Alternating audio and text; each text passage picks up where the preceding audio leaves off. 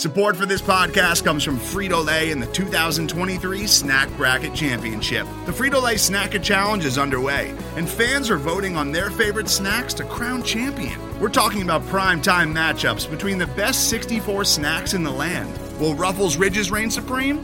Can Doritos defend their dynasty? Or will Smart Food use their smarts for a surprise upset? Only you can decide. Get in on all the action for a chance to win up to $1,000 or a year's worth of snacks. Let your snacks be heard. Just go to fritolaysnacket.sbnation.com to vote and enter for a chance to win. No purchase necessary. Sweepstakes ends April 3rd, 2023. Void where prohibited. Year's worth of snacks awarded in the form of 52 coupons, each good for one bag of chips. See official rules at fritolaysnacket.sbnation.com.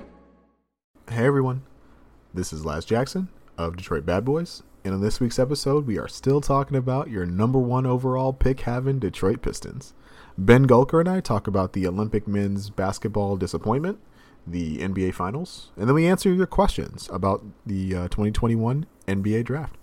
As always, we appreciate your continued support of the podcast. The best way to do that is to share, subscribe, and leave comments. Please leave comments on the discussion post on Detroit Bad Boys. That's the best way for us to have the conversation that we want to have around the podcast. In order to do that, though, you have to follow DetroitBadBoys.com, which you should be doing, because it's the best place on the internet for Pistons news and analysis this offseason. With all that said, it's time to go to work.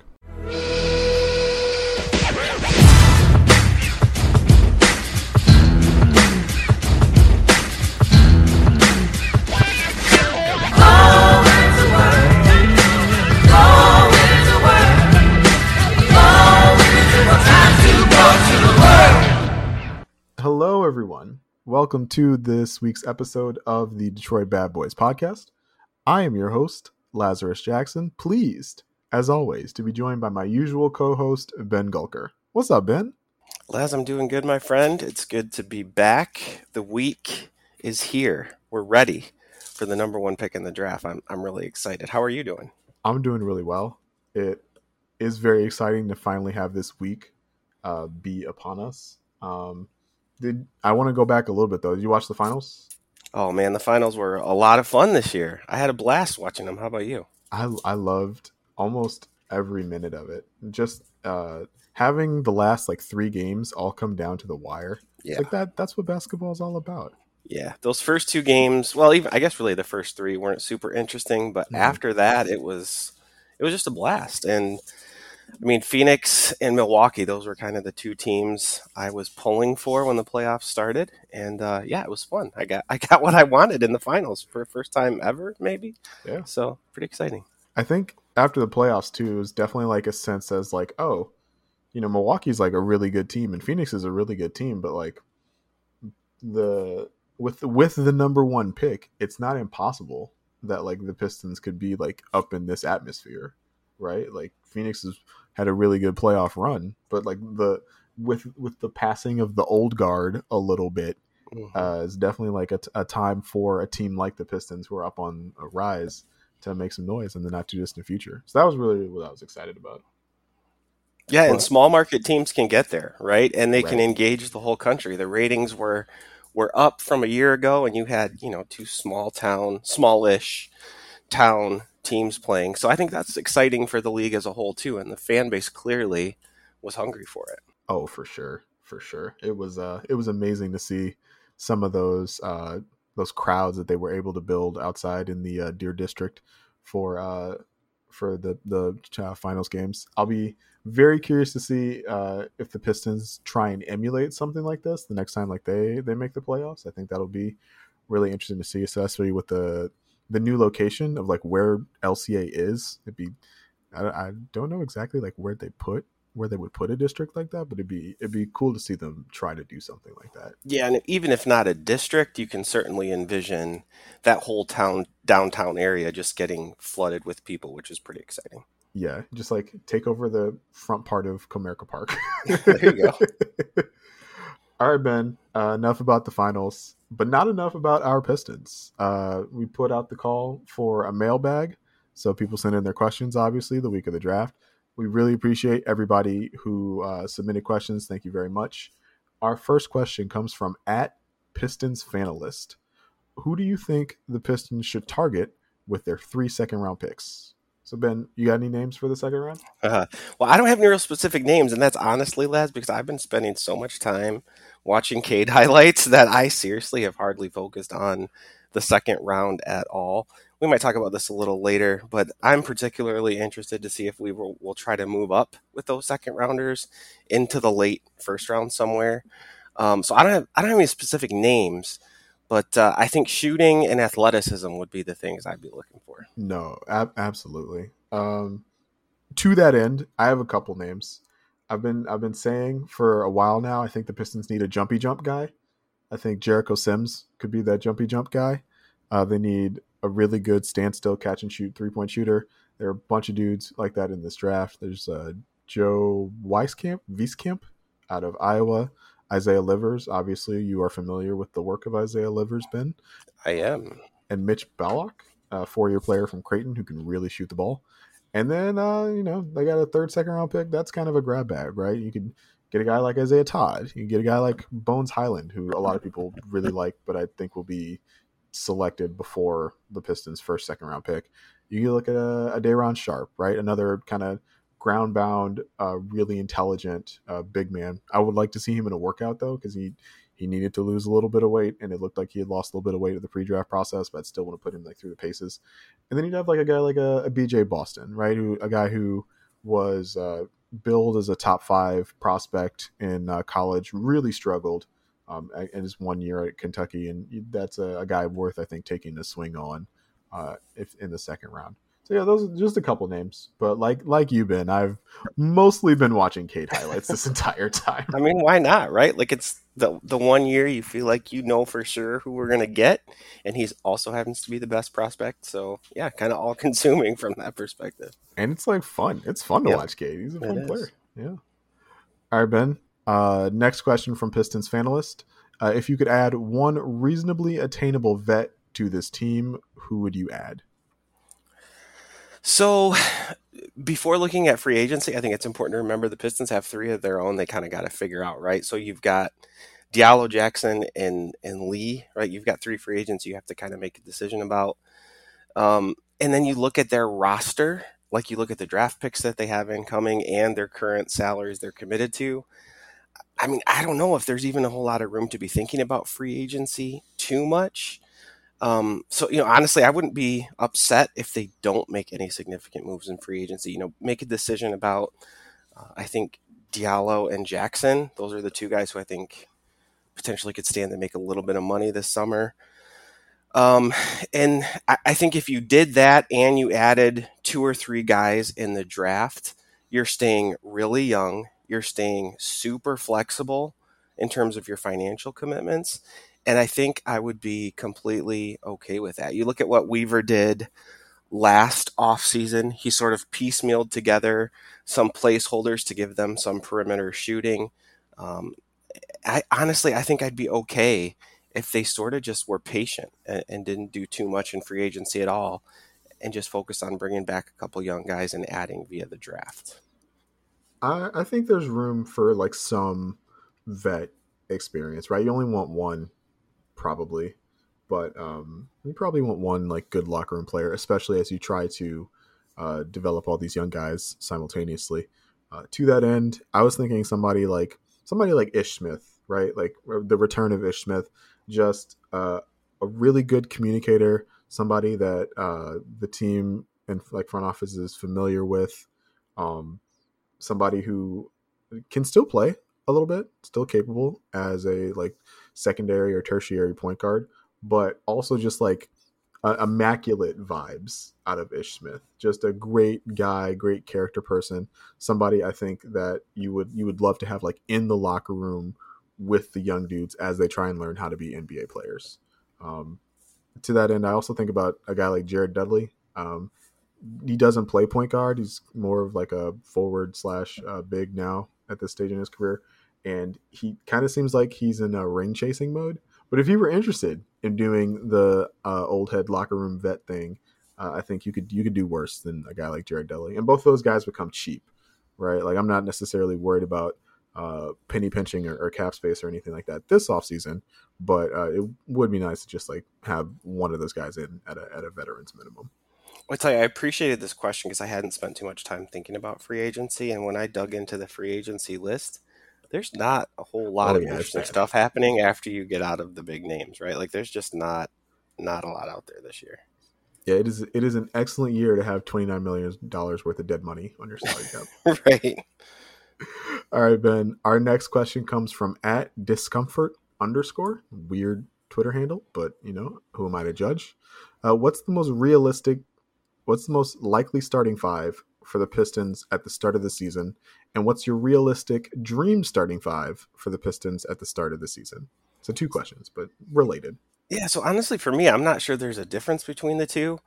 Um, you know, I'd roll out with Killian Cade, Saddiq Bey, Jerami Grant, and Isaiah Stewart. However, having said that, we do know that Dwane Casey likes to bring youth along slowly. Um, so I wouldn't be surprised if we saw Mason Plumlee still starting. That wouldn't surprise me.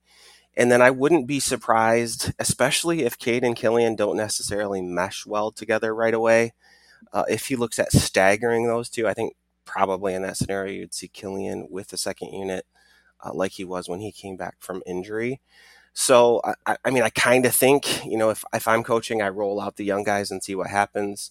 But you know, Coach Casey has a has a great track record and it brings guys along brings guys along a little more slowly. So to me, Plumlee would be you know the obvious sub there for Stewart. Yeah, I was I was trying to find this quote for the uh, Killian exit interview, but uh, that I wrote for Detroit Bad Boys. It's not up yet, but you'll see it soon enough. Don't worry. Um, I was trying to find the part where the post game where Dwane Casey kind of uh, mentioned that he felt like maybe you know throwing Killian into the fire right away wasn't the best idea for his development. Um, because of like what the starting lineup was at the time, like no, you know, no Saddiq in the starting lineup at that time, no uh, Isaiah Stewart at the starting lineup at that time.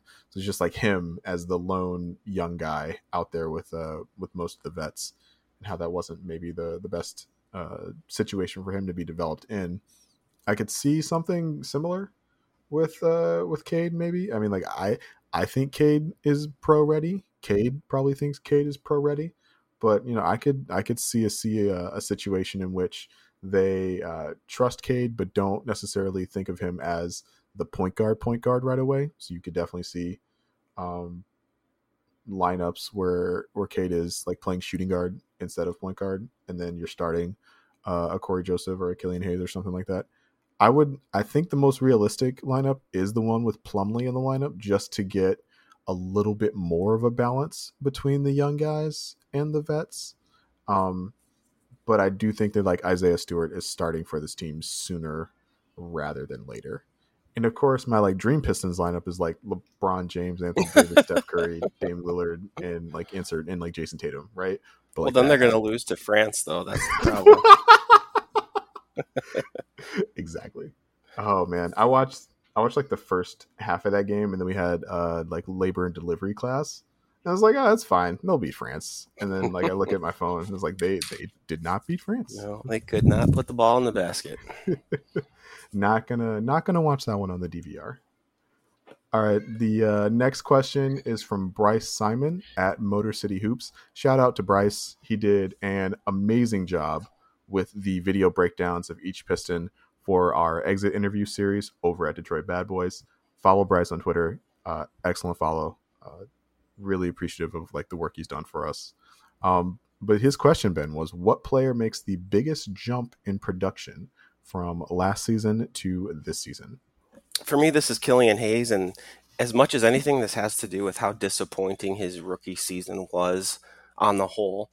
We saw some nice moments down the stretch after he came back from injury, and that obviously gave a lot of us a whole lot of hope.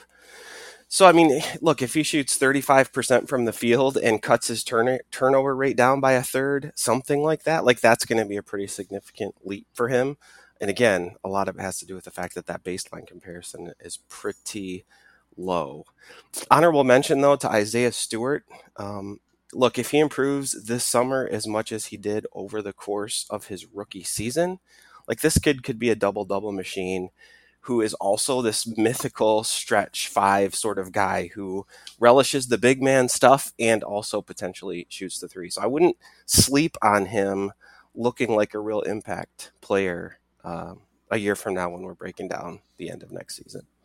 It'd be really cool to see Isaiah Stewart averaging like 15 and 12. Just like very, very cool. Very surprising.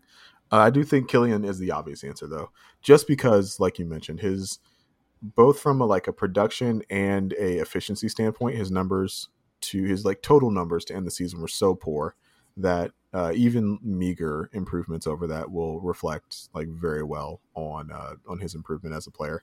My dark horse is Hamidou Diallo though, and mm. of course Hamidou is a restricted free agent, not necessarily uh, guaranteed to be a Detroit Piston, but uh, he averaged I think close to uh, between like 11 and 12 points last year. If uh, if perhaps like say he was in the starting lineup, like there's no reason to say he couldn't average like 15 a game, and you know with with plus playmaking, with uh, not plus plus playmaking, but plus play, playmaking, and so like yeah, I think I think Killian and Hami are, are are two good options to answer that question. All right, Ben. The next question comes from Pistons Twitter historian Keith Black at Charlatan28 if you could prevent the acquisition of one piston over the last 11 years, which one would it be? Man, Keith, thank you for this question. I struggled over this, right? The reason I struggled is because I guess initially I was approaching this thinking that if you undo any single acquisition, you have a butterfly effect, right? Like whatever you do to the past changes something in our current present, right?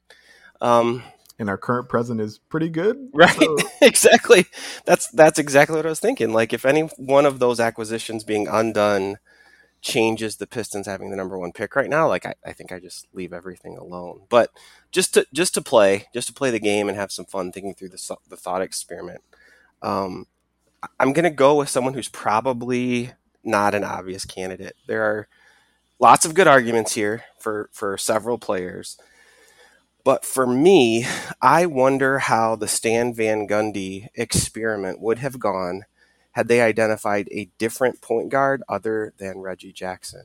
And it's not so much about Reggie Jackson, the player, as it is all of the time that he A, missed due to injury, or B, was playing at 60, 70, 80% coming back from injury. I mean, those were some very dark times with Reggie Jackson hurt and we're pulling up uh, you know D and G League players, the Dwight Buycks, the John Lucas III, et cetera. You know the ghost of Jose Calderon, like all of that stuff was just so painful.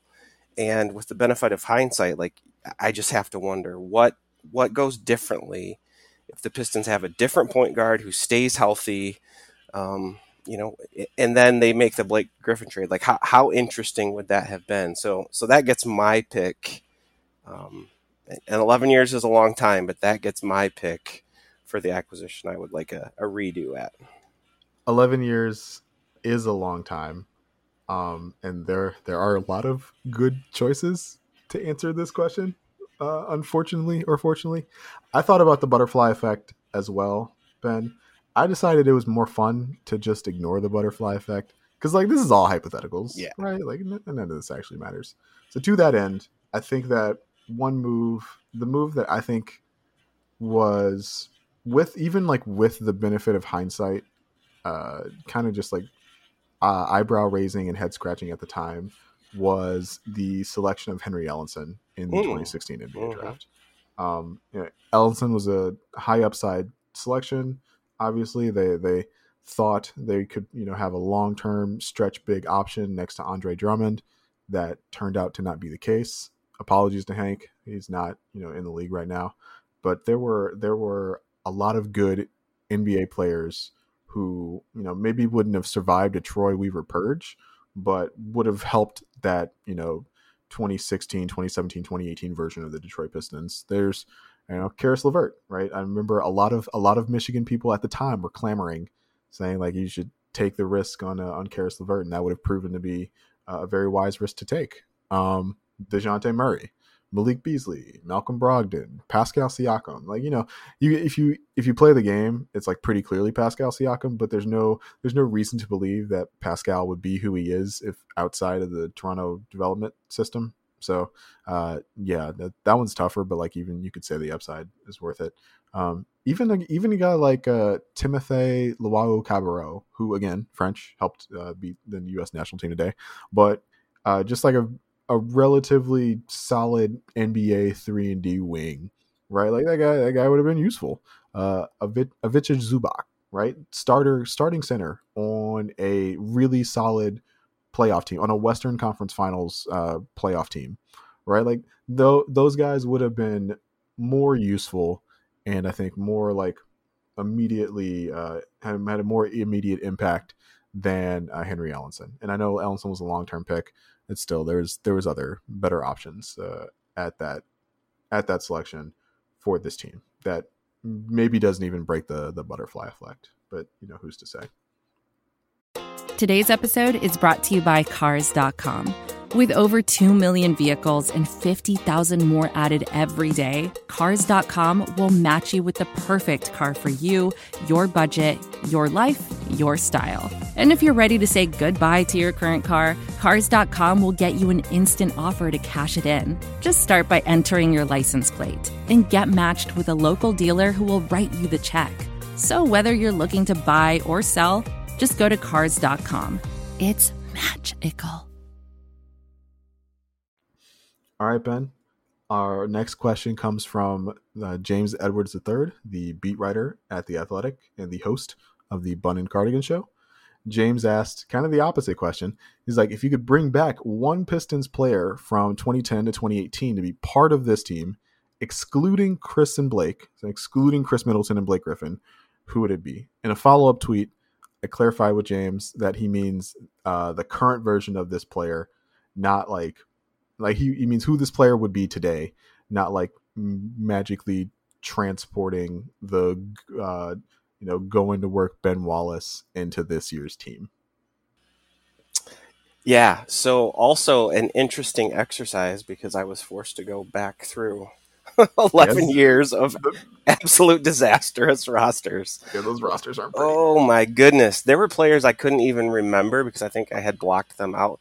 Like Justin Harper, like I, I cannot remember him playing for us. Anyway, um, also the clarification was a bit of a bummer because I immediately went to uh, the Renaissance, the, the Ben Wallace returns as an old man. I think as a locker room guy, an example in practice and a mentor, like how much would you want Ben Wallace in Isaiah Stewart's ear, right? Like that would be super interesting to me. But um, yeah, so I had a few candidates that jumped out at me. I sort of narrowed in on KCP and Marcus Morris. Those guys both have developed a really consistent three point shot after leaving the Pistons, unfortunately. Uh, then you've got Kennard and Bruce and Tobias, right? Like those, so those five guys are the kind of the, the guys that I really looked at. I think there's a pretty strong argument you can make for Marcus Morris or KCP, both of whom would fill you know needs that the Pistons have in terms of floor spacing and hard nosed defense. Um, but look, if we're ignoring contracts and salary caps and all of those kinds of things, Tobias Harris is super interesting to me. Um, I don't know if you could play him and Jerami Grant together for extended stretches, but if you could, that's sort of a scary 3 4. And I think it also makes for a super interesting crunch time lineup when you go small, right? You throw those guys at your big positions, um, and then you know you throw in Cade and Saddiq Bey, and then whomever else you would want as as shooting guard slash point guard ball handler. So that's where I landed with Tobias Harris. But uh, you know, shout out to guys like Duncan Smith who who hashtag pay KCP ended up being right about the fact that he would develop a jumper.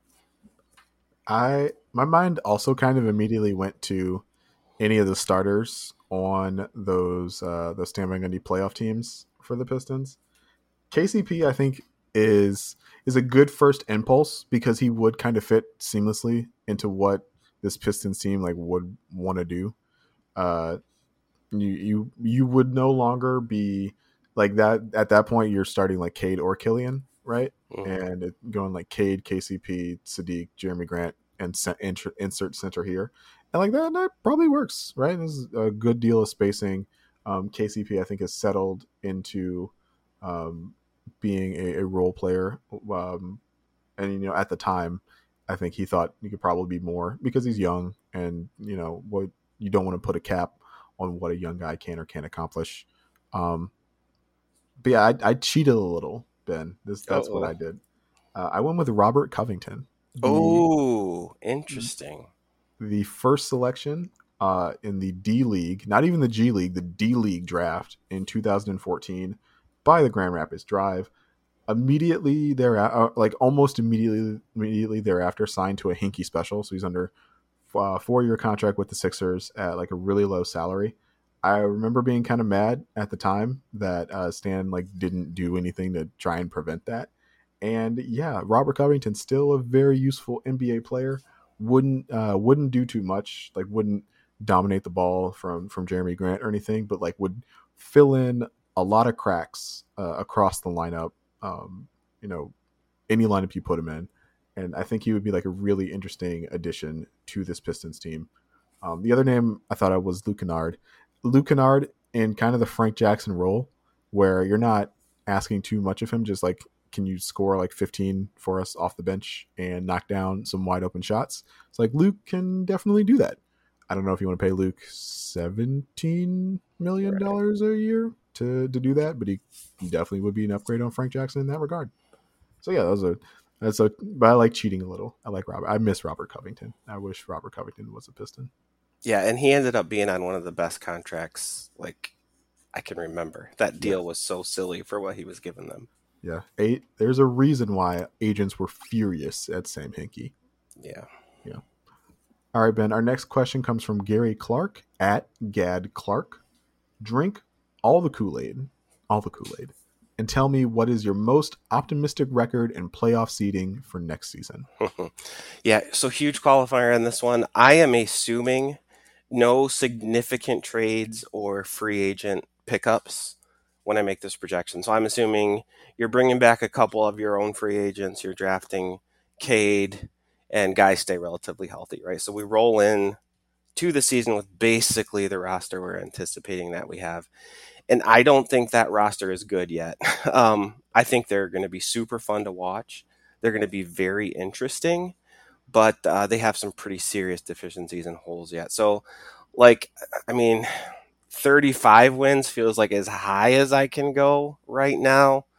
Um, unless Cade is just like already an all star player, then maybe it's a different conversation. But I think, I think mid 30s would be a very good season for this team. Uh, and then realistically, if you have some, you know, some guys hit the rookie wall or the sophomore wall, or you have an injury, you know, you're looking at something more in the low 30s. So that that's kind of where I'm at right now with the huge qualifiers we obviously don't know who Cade is as an NBA player yet, and we don't know what's going to happen with the rest of the roster.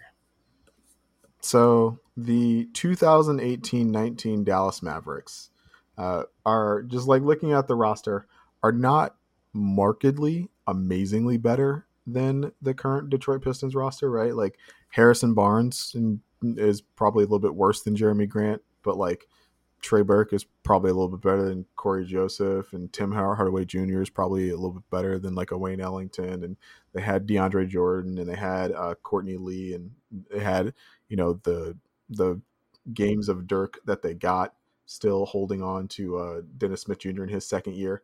Um, I say that to say that's roughly like equivalent talent levels across the, the two squads, give or take and they won 33 games uh, with Luka with Luka Doncic. To say what like that's to say, I think that like you know mid 30s is probably about right for what you can expect uh, for this team next season, um, at at a maximum, right? And I'm sure that uh, when this team is not necessarily like in the play-in hunt at the end of the season, we will see some more nights like we saw at the end of this season where like, hey, Mason Plumlee and his knee hurts, and Dennis Smith Jr.'s knee also hurts, and Jerami Grant's tired. And It's like you'll see some of that, and then that'll that'll probably uh, ump the up the uh, loss numbers a little bit. So yeah, 34, 35 wins, I think is probably the the best you can hope for. Um, but with obviously, you know, the Mavericks made the playoffs the next season Uh, Luka made the playoffs every year since. Um, the the numbers keep going up. Uh, so with the with the possibility of more uh, in the not too distant future. All right, Ben. Our next question comes from Tom at Thomas Henry Rob one. I thought that was funny. It's just like a bunch of names. I hope it's like I don't know if this guy's middle name is Henry and Rob. He's like maybe those are the name of his kids. I don't know, but uh, yeah. Which team will be willing to take the three seconds the Pistons have and uh, trade it for a late first round pick? So the two candidates that I'm eyeing down would be Houston. Obviously, lots of rumors over the last couple weeks about trading the one-two with Houston, but they've also got a couple of picks later in the first. If they don't want to add guaranteed money, and the Pistons have somebody they're targeting in that range of the draft, that seems like something that would make sense. Um, and then maybe a team like the Lakers that already has salary cap concerns and they don't want to add a guaranteed contract by taking a first round pick. I, I could see the Lakers as a candidate there. Um, but yeah, I, I, think those would be the scenarios. Someone who's already got too many picks that they don't want, or someone who is looking to avoid guaranteed salary. Yeah, I, I agree 100% with you, Ben. Uh, the Knicks have 19 and 21. Don't know if I feel like under Tom Thibodeau, the Knicks are going to be perpetually in win now mode. I don't know if they want to add two rookies. That's an obvious candidate. Oklahoma City has 16 and 18. Uh, I feel like anytime you call Oklahoma City to offer them anything, they're going to ask about Cade Cunningham, and you kind of have to let them down gently. But like once you move past that, maybe you could work something out for the 18th overall pick. And uh, like you mentioned, the Rockets have the 23rd and 24th pick. Uh, same deal. Every time you call the Rockets, they're probably trying to ask about Cade Cunningham. It's like, come on, guys, like, can we just talk about uh, 23 and some salary, please? Um, I also saw a report today from I think it was Jake Fisher, Bleacher Report, that Utah is interested in shopping the 30th overall pick. That's obviously like the quote unquote like least valuable uh, first round pick. Uh, you can make an argument that uh, the 31st pick is actually more valuable than the 30th pick just because it's not a guaranteed contract and you get like you know roughly the the same quality of player. But uh, yeah, I think I think if uh, if Utah is looking to you know add something uh, add some future picks, they should they be you, you could turn you know a couple seconds into into thirty. Um, I will say nobody. One thing I hope like I hope the Pistons like take one guy, uh, use another of the second round picks to get some more future second round picks because they are kind of out of future second round picks after the Luke Kennard deal, and then uh, they take a draft and stash guy. I think that's that's an intriguing possibility that's been raised by uh, James Edwards III and I, I, think it's one that makes sense. You know, you take a guy in Europe, let him develop over there instead of uh, in America. Uh, you know what what they did with Deividas Sirvydis for a year, and then bring him over in a couple years. I think that could be that could be interesting.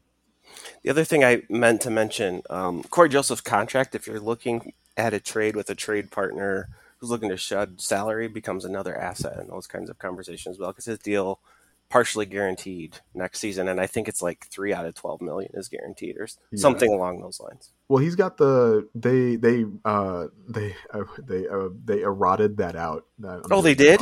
Yeah, you can't oh, do that anymore. I always think of that as the J.R. Smith rule because J.R. Smith was the last guy who had the contract you could do that with.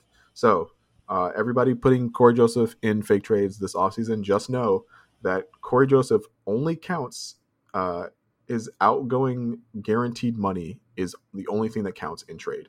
So you can't trade you can't trade just Cory Joseph for a twelve million dollar player. He only counts as like two or three million going out. Sad, terrible content. I know, but uh, but that's still like I mean, I think if you're talking about swapping second rounders, like maybe there's still something there. But anyway, that's true. No, you can also delete this whole section from the podcast. No, no, no, no. I mean, like I mean, I think. A, that's like that's a very useful PSA about Cory Joseph, and B, like yeah, no, for for a second round pick to turn helping like turning Cory Joseph in like 37 into 23 like that's not that's not a bad deal right? Like you you that you can see why that makes sense for both sides. Uh and actually I skipped one. I skipped a question. My bad. So uh thank you Branson Wagner at Cutter is back 41 for the question. I apologize for skipping you on the sheet. If Dwane Casey suddenly stepped aside what coach did you think would best succeed with this group of guys that's a really interesting question. I only really considered guys with previous head coaching experience. Um, sort of arbitrary on my part, but that's that's what I thought about. Um, So I'm just picking from guys who are or have been head coaches. The two coaches in the NBA that I really think highly of right now would be Spoelstra and Pop. Um, you know, the Heat struggled this past season, but what what they did in the bubble, um, what what is now two seasons ago, uh, I think has a lot to do with coaching. And I, I thought that that was just a, a fantastic, uh, fantastic thing to watch. I think Spo had a lot to do with that too, because you look at some of the young guys that they developed internally who contributed to that, and I think you you have to credit Spo for some of that. Uh, I also like Monty Williams a lot. Um, Phoenix is not a team I watched a lot until the playoffs, but I I really like what he has also done with some of the young guys and role players. He seems to be getting a, a lot of consensus and buy-in, which I think is super important. Um, something Dwane Casey seems to be good at as well. So those would be the three guys I had in view for, for head from the head coach perspective, anyway. No, yeah, that's interesting. I approached the, the question completely differently, just because I'm still thinking about this team as a young team, a up and coming team, a developing team, and so I was thinking like a, another developmental coach. So that got me in like the David Vanterpool section, right? Like a a long time assistant who you finally give like their first head coaching job. Um, Lloyd Pierce. Uh, I I think the reason for Lloyd Pierce's firing was more about personalities than whether or not he can actually coach. And so, um, you know, I I wouldn't mind bringing him and his basketball mind uh, onto the staff. Um, who else? If they just ran uh, Sam Cassell is another guy. Oh, that's interesting. I think yeah, Sam's on the on the Clippers staff. I think uh, at the the job the entire Clippers coaching staff did in the playoffs, and I think a lot of that got correctly attributed to Ty Lue, but like the the the coaching job that they had to do after Kawhi went down like really impressed me, and so like I would be plucking names off that staff, and, and Sam Cassell I think is the biggest one left uh, after the departure of Chauncey Billups. So yeah, those are those are three dudes that I think would be good for a good for like the up and coming team the Detroit Pistons currently are. Um, if they were a little bit closer to the playoffs, like yeah, I think you could talk me into like a Terry Stotts or something like that. But yeah, good question, Branson. Thanks a lot, man. Uh, next question comes from David Bernier at David Bernier ninety four. Uh, how much of the clock do the Pistons you think the Pistons take before making their pick? Do they take the whole five minutes and annoy us all? this is a hilarious question to me. It made me chuckle. Uh, I'm going to go with as much, uh, well, the majority of the time because they the NBA needs that commercial ad revenue money. So that's that's what I think is going to happen. And uh, I would be shocked if it comes out and it is announced right away for all sorts of reasons. That just doesn't feel like Weaver style to me. I I always wonder. It's like like I understand that you you have a television product, right? But it does always seem it does always kind of strike me as interesting that the first team doesn't get like a minute to make their pick. It's like you you it's like the lottery was a month ago. Like you you know what's up. Like you you should know like what the pick is going to end up being. And I understand like there's some reasons, right? Like the no someone could call you with a with a blow away Godfather offer because like the owner finally woke woke up. and was like get the number one pick. Um, and so like there there's reasons to to give the first team the most or the same time they give every other team. But like, yeah, no, you should you should get like 30 seconds. we should get we should get this thing rolling. Um, and I but I do think that taking the whole time is Troy Weaver style, and the Pistons use up the bulk of like the five or so minutes they're allotted for their draft selection. Sorry for the ter- terrible TV, David. It is what it is, man. All right, Ben. Our next question comes from Ben at Ben uh, Ben Jubsman. I don't know if I pronounced that right. I apologize. Uh, who is your draft crush of this class? Obviously, not including Cade. Everybody loves Cade. Yeah, I'm I'm intrigued by Mobley. Um, very interesting skill set. Um, questions obviously about physicality, how much he can take on right away. But I'm interested in Mobley the player. I'm interested in Mobley the meta. I'm really interested to see um, what is the what does the modern NBA big man look like? I think everyone assumes it's this stretchy big, you know, five man who can shoot the three and defend, but you know, I don't know. I don't know if that's the route it's to take. I think there's probably some room to exploit the meta and have someone have a big who can score in, inside effectively. And obviously that, you know, what Mobley's going to become, time is only going to tell. But Uh, I'm very interested in guys like him who have potentially a very versatile offensive skill set, but also do a lot of the things you would want to see a big man do traditionally, especially defensively, which which is I think um, you know something obviously Mobley's known for. So I'm I'm interested in Mobley. I don't think the Pistons ought to take him, but I think he could have a very interesting career. And if if he does turn into a star, um, I think he has the the type of potential to sort of impact what what we mean when we say modern NBA big man a few years from now. No, I I 100% agree. Um, Mobley was the guy that intrigued me aside from Cade, like putting putting Cade aside uh, before the draft process really got started.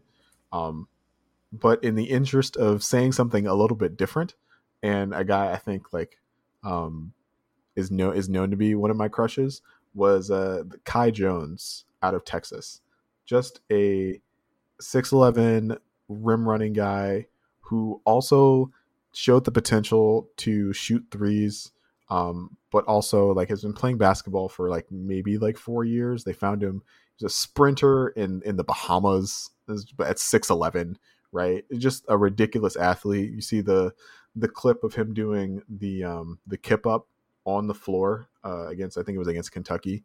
It's just like a six eleven dude who can move like that is just uh, ridiculous, and the the the potential of a guy like Kai Jones is like what the draft is all about. Um, I, again, I don't think the Pistons should take him. Um, I mean, like, well, maybe they trade one of those second round picks. Uh, they trade a compilation of the second round picks for a low first. That could be interesting.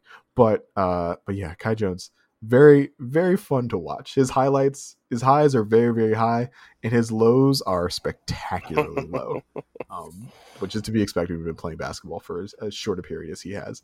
But yeah, like just just a fun dude to watch. That's definitely qualifies as a as a draft crush. All right, Ben. Uh, ben asked another question. Like, what are some realistic averages for Cade next season? I think it depends a lot on how long his leash is and what the aforementioned Dwane Casey does with his minutes, especially early into the season. So I'm going to be a little bit conservative because I'm going to assume that he's going to spend at least some more time on the bench than probably a lot of us want to see. So in that sort of conservative approach, I think 13 to 15, five boards, three assists. Again, feels low, but I'm just not expecting Dwane Casey to give him the reins full stop. Um, so I think he'll spend a little bit more, too much time on the bench, at least from the fan perspective. And that's why I'm tempered. But having said all that, I don't want that to happen. I'd love to just see him turn loose, assuming he's ready, uh, and just play a whole lot of minutes and win Rookie of the Year and average, you know, 20 points a game. Yeah, it's it's relatively rare for a rookie to average 20 points a game. I mean, like, okay, Zion averaged 20 points a game as a rookie, and I think Luka averaged like 20 points a game as a rookie, and Anthony Edwards averaged 19 points a game. Um, but like before that, it was it was pretty rare. Um, like with that in mind, I think you you want to see, and you don't necessarily like want Cade score. Well, you do want Cade scoring like 20 points a night, but I think a more I think a more like well-rounded approach to his uh, ideal stat line like reflects the totality of what he could contribute. And so I was thinking like 17 points a night, not like 20, but like 17, five rebounds, six assists. Um, for reference, Killian averaged five assists. So I think I think there's room for for uh, the primary playmaker on the Detroit Pistons, even if the team is bad, to average you know five six assists a night. Um, I also think he probably averages like two and a half, 2.8 turnovers a night, um, like inching towards three. Uh, rookies are notoriously turnover prone, you know, need time to adjust to the speed of the game. Cade is a particularly turnover prone uh, number one overall pick. Part of that was the situation at Oklahoma State. Part of that was his own foibles, right? Like there, there were definitely times where he just like literally dribbled the ball off of his foot. Um, and so I think you definitely see some of that uh, as he adjusts to NBA life. Um, but yeah, like 17, 5, and 6 would be really good numbers. Those are rookie of the year yeah, that's level rookie numbers. of the year. Just give it to him if he averages that. That would be outstanding. Yeah. And, you know, um, I don't know if any other rookie would get to both, like, you know, the 17, 18 point threshold and the, like, uh, 6, 5 assist threshold. And, like, that is part of the reason of, like, why Cade's going to be the number one pick uh, this year. All right, Ben. Our last question comes from Jake Bisher at Jake underscore Bisher. Is it a make or break season for Sekou? If he has a somewhat full season in the G League, what kind of improvements in production would you like to see? So, thanks for this question, and thanks to everyone who asked questions. This was fun. Um, for his career, like from the perspective of is his career over? Is it a make or break season in that regard? No, I don't think so. He's still so ridiculously young. You know, even as a, a second year player, he was still one of the youngest players in the entire NBA. So Sekou's story is long from being finished, regardless of what happens this year. Uh, for his tenure with the Pistons, though, I tend to lean toward yes. And I, I mean, I'm not saying I feel strongly about this, maybe like 55 45, 60 40, somewhere in there. Um, you know, he's obviously holdover from the previous regime, and Weaver has pretty much completely undone that, as we all know. Um, and look, his development in his sophomore season was stagnant, right? I mean, you, he just didn't take a significant leap in any one single area that I think amounted to a whole lot. He was very up and down, just like he was as a rookie. And then I, I think interestingly as well, um, you know, he takes a roster spot and guaranteed money. Um, and Weaver may want that for other projects. We saw how busy he was an off season ago, even having to use the amnesty clause right on on Dewayne Dedmon. So yeah. I, I, think he's a guy who's going to want to have some flexibility over the next two seasons to build and shuffle and move. And uh, yeah, so for all those reasons, uh, yeah, I think Sekou needs to he needs to show something to stay a Piston. But uh, yeah, his story's not over yet. He's I think he's is he even 20 yet? If he is, he just turned 20. So Yeah, I think he's I think he's just 20. Yeah, so yeah, he'll he'll he'll have he'll have more time somewhere to continue developing, probably not here. Yeah. I don't think it is a make or break season for Sekou in the NBA, and I don't even think it's with the Pistons either, because of the way we hear like Dwane Casey talk about him. Right, even when he was playing more minutes at the end of the season, Dwane Casey was still talking about like how next year he was going to, excuse me, he was going to spend a lot of time with the Cruise, Right. I think they they really view Sekou as a long term project. I think um, I think Troy Weaver is still intrigued by the athletic package that that Sekou has. Um, the second question is the more interesting one for me. If if Sekou has a somewhat full season in the G League, like what do we need to see out of him? Uh, which is a really interesting question because he he tore up the G League statistically um, the last time he was down there uh, with any consistency, and so it's easy to say like I want Sekou to average like 25 a night and like eight rebounds in the G League, and he could he maybe could do that because the G League is uh, a basketball laboratory designed to produce like high scoring, high paced outcomes, right?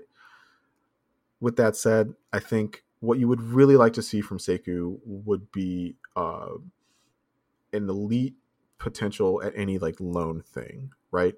You'd love to see him uh, hone his shot to the point where he's a knockdown like 40% three point shooter. You would love to see him lock in on defense to the point where he would be a terror like on and off the ball.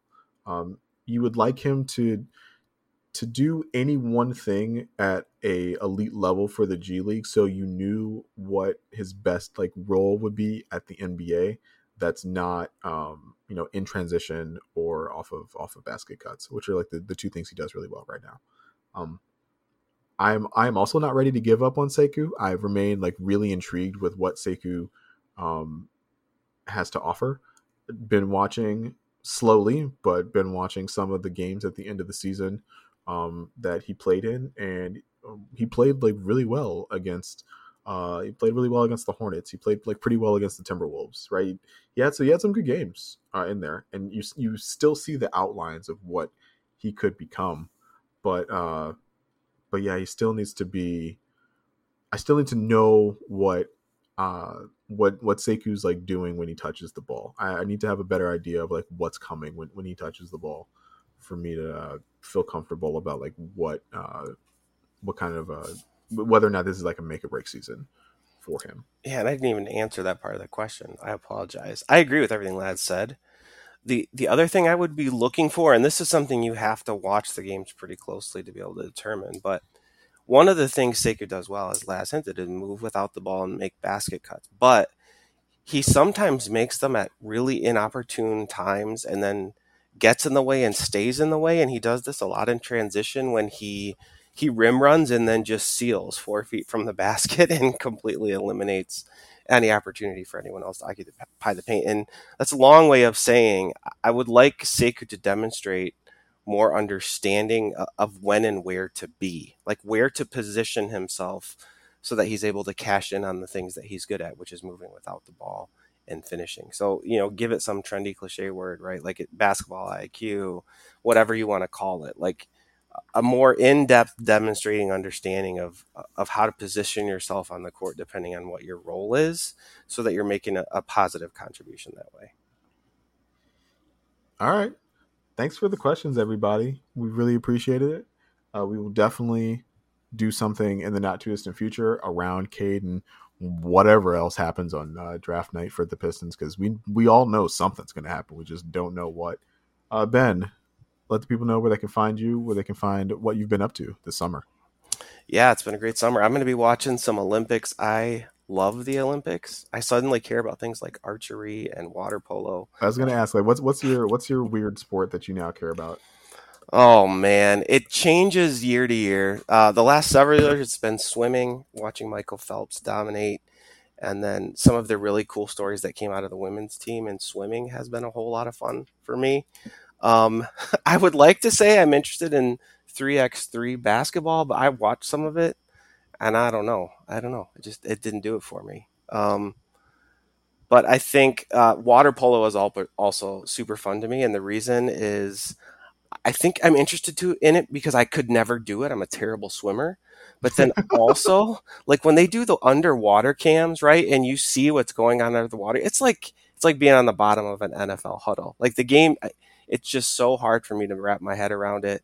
It is grueling physically, and those dudes, well, and women play it too. They're just so strong. They're incredible athletes. Uh, yeah, so so water polo, and then shout out to handball. Um, I also love handball, but that doesn't make it onto the broadcast too often, unfortunately. Hand, handball is ridiculously fun. oh watch. my gosh, I know it. From an entertainment perspective, just yeah. just amazing. Yep. Um, yeah, I I I, I enjoy the three x three. It feels a little schoolyard, and I think that's intentional. It's like the, that is a weird feeling, right? Like we're watching the Olympics. It's supposed to be like the you know the highest level of athlete in competition with one another uh, over like all the countries in the world, and it still kind of feels like six dudes playing in the backyard a little bit. It's like that that part's weird. Six ladies as well. I watched a big Kelsey Plum fan. Watched a lot of the uh, U.S. women's three on three, and it's like that's it also has like a similar like weird the the part where you can just like take the ball out of the basket like immediately uh, pass it back behind the line and like go into offense. It's like that. It's like that does not It's like that that's very schoolyard it's right? jarring yeah. it's interesting because it kind of it reminds me of volleyball and beach volleyball right like it's a totally it's a totally different sport while being the same sport i guess mm-hmm. and that mm-hmm. that's how it felt to me yeah the other thing I, I randomly got into was fencing i was looking for i was flipping, oh, yeah. through, flipping through the channels looking for the uh, men's basketball this morning found some fencing watched like seven minutes of fencing it was really interesting i was like oh this is kind of cool yeah, and the technology they use is pretty incredible as well. Yeah, it's, it's like, not your granddad's fencing, that's for sure. It's like boxing with swords. Cool. All right, uh, and of course, uh, to hear me, you know, say such things like it's boxing with swords about fencing, uh, you can follow me on Twitter at Last Chance. That's at L A Z C H A N C E. Uh, I can't wait to show you guys what we've got left for the exit interviews. Can't wait for draft night. Uh, excited to see what the next season of Pistons basketball holds. So thank you for listening, and we will talk to y'all next week. See you.